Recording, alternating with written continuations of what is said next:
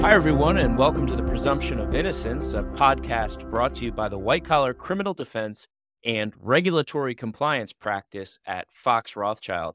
I'm Matt Adams. I'm one of the co chairs of the practice group, and I am delighted to introduce a guest host, Ryan Becker, who's going to take the reins of the Presumption of Innocence for today, talking about the Department of Justice's procurement collusion strike force with his guest, Kristen Ward Broz, a preeminent partner of our firm in our Washington, D.C. office. And just by way of background, in November of 2019, the Department of Justice announced the creation of the Procurement Collusion Strike Force, or PCSF, as an interagency partnership composed of prosecutors from the Antitrust Division, and the United States Attorney's offices throughout the country, as well as the FBI, the Department of Defense, and various offices of the Inspector General. PCSF's stated goal is to deter, detect, investigate, and prosecute antitrust crimes that relate to government procurement, grant, and other public funding programs the DOJ has devoted significant, significant resources to the PCSF, which is a clear indication that investigations of procurement crimes will remain a top priority for the Biden Department of Justice in the years to come. Kristen and Ryan are going to take over from here, but this is a really, really interesting topic and dovetails into the work that our firm does in the procurement space with our government contracts practice, predominantly out of our Washington, D.C. office. And I am delighted to turn over the reins at this point and have Ryan take it away. I spend a significant amount of my practice on antitrust issues, which is what we are here to talk about today. In particular, we're going to talk about the procurement collusion strike force. And I'm thrilled to be joined today by my fellow partner, Kristen Ward Broz. Kristen, thanks for joining us on the podcast today. It's great to have you. And would you please just introduce yourself to the audience and tell us a little bit about what you do? Thanks for that introduction, Ryan. I work as a litigator in the Washington, D.C. office. My litigation practice focuses on complex issues, especially class actions, antitrust, and government contracts. So it's very exciting to be talking with you today, Ryan, about a topic that that merges so much of what my practice has been historically, and that's antitrust and government contracts, and particularly with how active the task force has been. It is. It's great. And you're the perfect person to join us. And when we were talking about having this topic, you were the first person that came to mind because of that awesome intersection of what you do on both sides and how it's a perfect fit for what we're about to talk about today. So let me just start and give a little history of the procurement collusion strike force and what it does. Essentially, it's a unit within the U.S. Department of Justice's Antitrust Division. It was started back in November 2019 during the Trump administration and has certainly gained steam during the Biden administration when antitrust enforcement efforts have very much picked up, as we have seen. And essentially, what the strike force is designed to do is to lead a, coordinated national response in order to combat antitrust crimes and related schemes when it comes to government procurement, government grants, government funding at all levels of government. So, federal, state, and local, all is within the strike force's purview. And I think, Kristen, part of the reason that this started was government procurement, as you know, is big business, right? One of the latest figures I saw on government spending for fiscal year 2021, and I think it was in excess of $600 billion. And oh, when, you know, it's a massive number, right? And I mean, I'm sure that's what you, mm-hmm. you on your side. And one estimate I saw from the Organization for Economic Cooperation and Development was that if they could eliminate bid rigging, just bid rigging, from public procurement spending, it could result in a savings of 20% on procurement projects. So it's a massive, massive number. It's a massive problem that the government was trying to fix. In the procurement collusion strike force, there are U.S. attorneys' offices throughout the country. There's FBI members, there's inspectors general of a number of federal agencies. Every year, it seems they're adding more, right? I think Kristen, you and I were talking before we came on. They just added a few new folks uh, a couple weeks ago, right? Yes, they did. They've added folks from all different departments, and one of their focuses now seems to be on the Department of Transportation, but really trying to add folks both at a federal and state level to make sure that the approach to addressing bid rigging and other antitrust violations is comprehensive. The geographic scope is interesting too. And if you look at who their partners are, it's really offices and departments nationwide. Their reach is the entire country. And it's not just focused on the US, but there's also an international component as well. Because if you can imagine, and I'm sure, Chris, and you've dealt with this in your practice, you know, there's a lot of government spending that happens abroad. I Think of, you know, military bases. I know there was one case recently where I think it was a South Korean military base. There was South Korean nationals that were indicted because of irregularities in procurement related spending on a military base there. They have a broad remit and they are very much exploring the studio space with that remit as they are bringing case after case. It seems like there's not a week that goes by that we don't see new cases being brought. For those of you who may not know as much about antitrust law, let me just give a very brief overview of what we're dealing with. When you think of antitrust, the first thing you think of is really eh, an agreement, right? An illegal agreement. And a, kind of prototypical antitrust case is two competitors get together and they decide that they're going to fix the prices for a particular product or they're going to allocate a market in some way. There's going to be an agreement that says, I'm going to stay away from your customers here, you stay away from my customers there. And that's what the Sherman Antitrust Act, which is the primary federal legislation that is working to root out anti competitive activity, is designed to protect against. So those are the prototypical cases. But essentially, any type of actor that is a monopoly that has dominant market power and using that power in a way to freeze out competitors or leading to anti-competitive conduct that's the type of behavior that the strike force is focused on. I know kristen there's a very intense training component to this. Do you want to maybe tell us a little bit about that yeah, sure. And Ryan, I think it was smart to go through a little bit of an overview of what antitrust is and what it can look like, because I think some of the reason this has been a new focus for the government is that a lot of contractors, especially federal contractors, they've been in the business for a long time. There's a lot of the same players, especially in industries like construction. And so things like bid rigging come about as part of the relationships that exist in this space. And so I think that's how the emphasis turned to these practices and a recognition of how much they're costing the government. So one of the things that the DOJ is trying to do to make sure that they effectively address things like bid rigging and other types of antitrust violations is to make sure that government contractors and anybody who's going to be submitting a bid to the government understand what they're doing and whether that is anti-competitive. So the strike force has been boosting training within government agencies to better equip government personnel as to how to spot red flags. And there's also training that private companies can sign up for within the government to recognize antitrust conspiracies, safeguard the procurement process from collusion, and recognize anti competitive bid patterns for auditors and data analytics professionals. So even just in the first year of the strike force, there were more than 8,000 individuals trained. There were more than 500 federal, state, and local offices trained. They conducted dozens of sessions, and there were a number of participants in even data analytics webinars.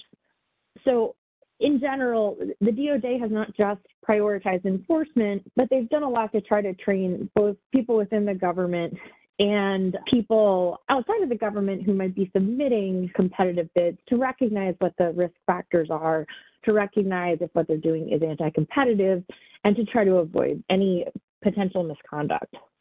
I'm glad you brought up the data analytics point. I'm fascinated by that. I'm a baseball nerd. I love baseball. I coach my son's baseball team. And so when I think of analytics, I think about sports, right? You know, the different ways they're looking at, oh, we love this hitter because of his exit velocity and his hard hit rate and all this kind of stuff. But it's not just sports, right? The Justice Department is also on the data analytics train. And it seems like that's really a primary way that they are teaching procurement professionals to seek out anti competitive conduct, right? They're showing them how to look for patterns in the data and in the bids that are coming in on government projects to recognize if they see any type of irregularity that could pique their interest and start an investigation.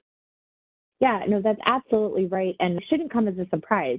Just like every other arm of the government, the procurement offices tend to be overloaded and not necessarily always have sufficient resources toward analyzing bids and auditing them.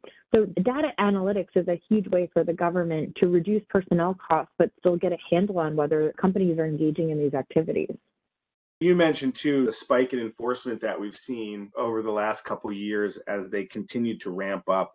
Mm-hmm. Daniel Glad is the current director of the Procurement Collusion Strike Force, and he gave a speech where he talked about sort of some of the enforcement priorities for the strike force. And what they're really focusing on are two main areas. One is set aside fraud, and the other is infrastructure fraud, for lack of a better word. So, just to give folks a sense of what types of conduct they're really focused on. Set aside fraud, I'll start with that. And the idea there is there are certain groups where the government and the Small Business Administration, for example, works really hard at this, right, to try to make sure that traditionally disadvantaged groups get their fair share and get access to being able to win government contracts. Think of women owned business, minority owned businesses, disabled veterans or veteran owned businesses. There's government programs that encourage folks in those groups to apply for and hopefully win government grants and help aid the development of their businesses. And there's been a number of investigations and a number of criminal actions brought in this area. I know disabled veterans is one uh, specifically where there was a case down in San Antonio where this happened. But essentially, you have individuals getting together and getting an illusory CEO or an illusory president that happens to be a disabled veteran, but is not actually engaged in the day to day operations of the business. And, you know, trying to use that disabled veteran status to get government contracts. And those types of schemes are things that the procurement collusion strike force is particularly looking to root out and stop and they've brought cases in that regard and then that the second piece on the infrastructure infrastructure is also big business right and, and there's a ton of infrastructure spending, certainly under the Biden administration. There's been great efforts to pass comprehensive infrastructure legislation. And when you have a lot of government spending on infrastructure, there's also the possibility for people taking advantage of that and trying to fraudulently obtain some of those infrastructure dollars. Another area where we've seen a lot of enforcement is after there's natural disasters, a hurricane comes, wildfires, COVID too, right? In the aftermath of mm-hmm. these natural disasters, there's an influx of government spending and they're very focused on making sure that you don't have any type of bid rigging or market allocation, price fixing in those types of areas. Yeah, Ryan. And the one thing I would add to that, just going back for a moment to your note about set aside fraud, even outside of the context of the procurement strike force, set aside fraud is a huge issue and it often ends up being a false claims act issue. A lot of these requirements for particular projects will say you have to have 10% of your subs from a minority owned contractor.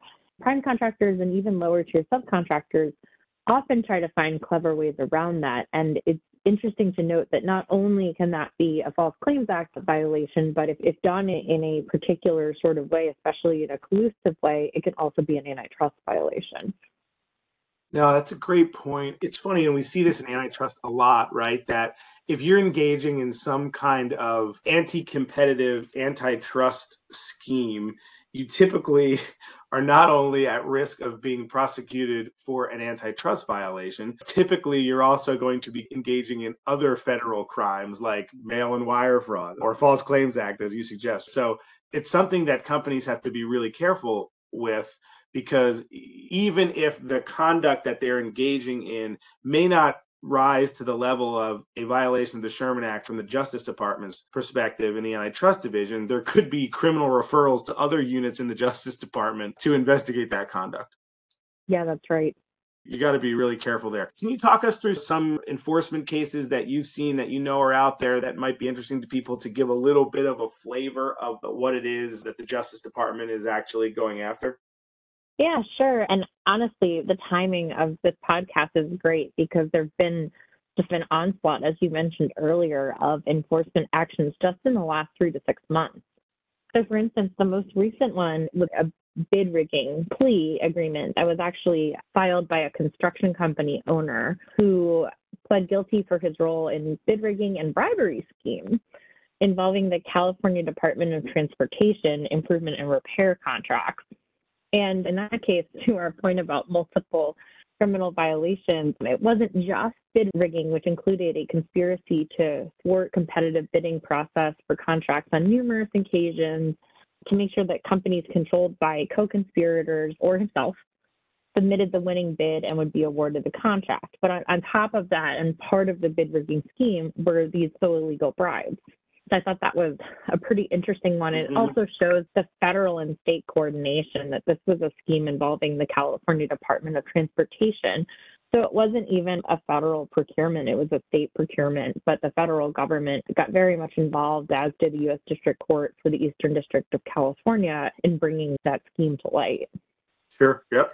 I'd say most of what I've seen out there recently has been rigging related, but I want to point out there was also one in October of this year concerning monopolization. I don't typically see too many monopolization cases in this space. You see a lot of bid rigging, you see a lot of collusion, set aside fraud, as Ryan mentioned, and that makes sense in the context of government contracts. But I was interested to see that the task force is also going after monopolization. So the case that I was mentioning in October, the president of a paving and asphalt contractor in Billings, Montana, pled guilty to attempting to monopolize the market for highway crack sealing services in Montana and Wyoming. So I thought that was interesting. And what he did is he would propose that his company and its competitor allocate regional markets. I guess the scheme started sometime around early 2020.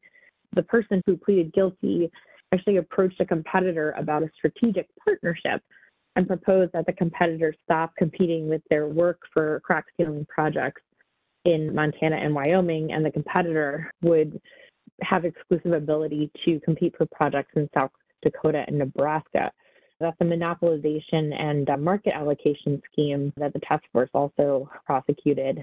If I could just hop in on that one, because it's a great case that you brought up, and it was one that really rocked the antitrust world, honestly. I mean, we're pretty fun cats in the antitrust Oh, tell you. So if we go back to where we started, your typical Section 1 Sherman Act case, right? Two competitors get together and they agree to fix prices on a product. That's illegal under the Sherman Act. Can't do that. And most all of really the Justice Department's criminal prosecutions for the last half century focused on that type of conduct, right? Two competitors right. getting together, having an agreement, and either agreeing to fix prices or allocate markets, customers, things of that nature. But this one, this is the first Section 2 case that they brought in 50 years. And it's really a huge pivot for the Justice Department and greatly broadens the scope for companies to be thinking about where there could be potential criminal prosecution. I mean, this was an attempted monopolization case, not an actual agreement. You know, and it's one of those situations companies need to be aware of where there's no attempt that you can be criminally prosecuted for under Section 1 of the Sherman Act, but you can under Section 2. And now the idea that a lot of times the defense in Section 1 case is, well, but there never was an agreement. Maybe there was competitor communications that make you uncomfortable or that get close to the line, but they never agreed to violate mm-hmm. the Sherman Act, and therefore there's no case. I mean, you know, I've made that pitch to the Justice Department before, but now you've got this section two. if you're a company that has monopoly power, dominant market power, and you have an individual that goes out and even just attempts this, now your head's on the chopping block too in a way it wasn't before. No, that's a great observation, and it dovetails into what I was saying earlier about training. And obviously, I don't know the underlying mentality of the individuals involved in this case, but reading it, I was thinking of some clients that I've dealt with, some who might not be as sophisticated in the construction space, who, you know, this is what they do every day. Maybe it doesn't even raise a flag for them that engaging in this type of activity would be considered an antitrust violation. I think, given the facts, I think they probably knew they were doing something that wasn't on the up and up, but I'm not sure that they recognized that it would be considered an antitrust violation. Yeah, and that's truly a scary broadening of scope from the Justice Department's if you're mm-hmm. what conduct is potentially within their sphere of enforcement universe. Now, the training point, I think, Kristen's an important one to focus on. So, as we're sitting here and we're attorneys, we're advising our clients on these types of issues. And the client says, Well, I know this procurement collusion strike force is out there. I know there is this uptick in antitrust enforcement. We play in the government procurement space, right? We're submitting government contracts all the time. What can we do? What steps can we take to protect ourselves from finding ourselves as a target of a criminal probe by the antitrust division? I think the training that the task force itself is offering is something that I would consider if you're frequently engaged in submitting bids, and especially when you're submitting them in conjunction with lower tier subcontractors as a prime, or if you're just a subcontractor and you're submitting them with a prime, it might just be worth getting a little bit of a refresher course, or if not a refresher course, a first course what sorts of activities in the process of bidding, especially when you're working with competitors, are prohibited by the antitrust laws? So I think it's twofold. One is talk to your attorneys who you have on retainer about these issues. Make sure you understand what they are. And then also maybe take advantage of public resources that are available to help better educate your company. You know, it's the old the ounce of prevention is better than a pound of cure, right? Like you're far better off training people and engaging in costs, or even if you have to go out and hire a, me or you, Kristen, at Fox Rothschild to come in and, and do a robust antitrust training for your employees, I mean, the cost of that pales in comparison to what you could be facing if you find yourself caught in an antitrust investigation.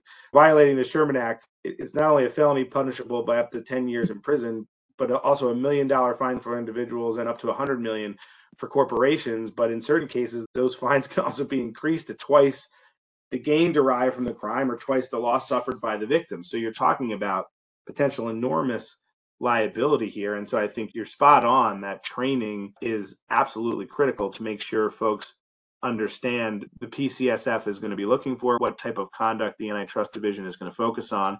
I think part of that too, Kristen, and I've found when I've done these types of trainings or talked to clients, advising them on what they need to be aware of, competitor communications is always a key element of any antitrust case. In a lot of industries, your competitors you know them, right? You see them at trade associations. Right. You see them at the bar at, at, different events where you're all maybe mingling among clients that you could even have in common potentially with competitors, right? And so you become friendly. And also, there's a lot of movement in a lot of industries. You're at one company and then maybe you move over to another company that's a competitor and you still have really good friends at the other company. Many antitrust investigations have started over seemingly innocent conversations that take place at the bar at a trade association. And people don't understand. Well, and- yeah, I think that's right. And what I would just add to that, Ryan, is in most industries, competitor communications happen in the exact context that you're saying at conferences, things like that. And that is equally true in the procurement space. But additionally, in the procurement space, a lot of government contractors who are competitors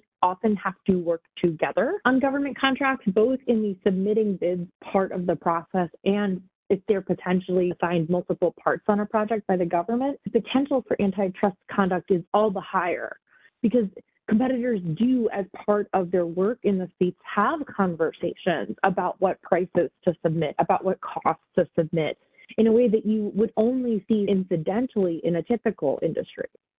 And I wonder if that's why the PCS episode. I think that's exactly why.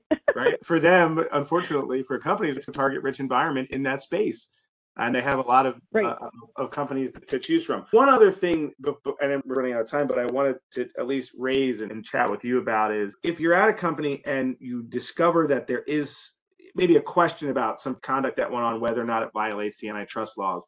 I want to just put a note in here about the antitrust division's leniency program, which has also over the last especially three to five years, exploded as far as the amount of companies and individuals that are going in and applying for leniency because the Justice Department, the Antitrust Division, has worked really hard to make it a very attractive program. But they've set up a race to the Justice Department if there's misconduct going on in this space because they'll give leniency benefits, but only to the first person in and their first company mm-hmm. in. And if you're in an illegal antitrust agreement, typically putting that Section 2 case aside, you typically have an illegal agreement with somebody else, right? There's another company involved. And if that company goes to the antitrust division first, they're going to get the benefits of leniency and not you, even if they beat you into the Justice Department by a day. And the benefits of leniency are massive. You're talking about no criminal charges against the company, no criminal charges filed against cooperating employees, promises on confidentiality, and then you get additional benefits in any follow on civil litigation because trust me, when there's a criminal DOJ prosecution or even an investigation, there's going to be civil litigation that is commenced almost immediately. You could get single damages in the civil case instead of treble damages. right? And no joint and several liability. So it is a massive incentive if you discover anti-competitive conduct to act promptly, get Fox Rothschild involved, do an internal investigation, find out what happens, and then get into the Justice Department before somebody beats you to it. And you can have significant both criminal and financial consequences for your company. Couldn't agree more. It's something to just keep in mind. So, Kristen, thank you so much for joining us today. I really appreciate your time and your insight. Uh, you're a tremendous lawyer and a huge, huge credit to Fox Rothschild. So, we're really happy to have you here, and I greatly appreciate it. Thank you all for joining us today to discuss the Procurement Collusion Task Force. My name is Ryan Becker, and we'll see you next time on the Presumption of Innocence.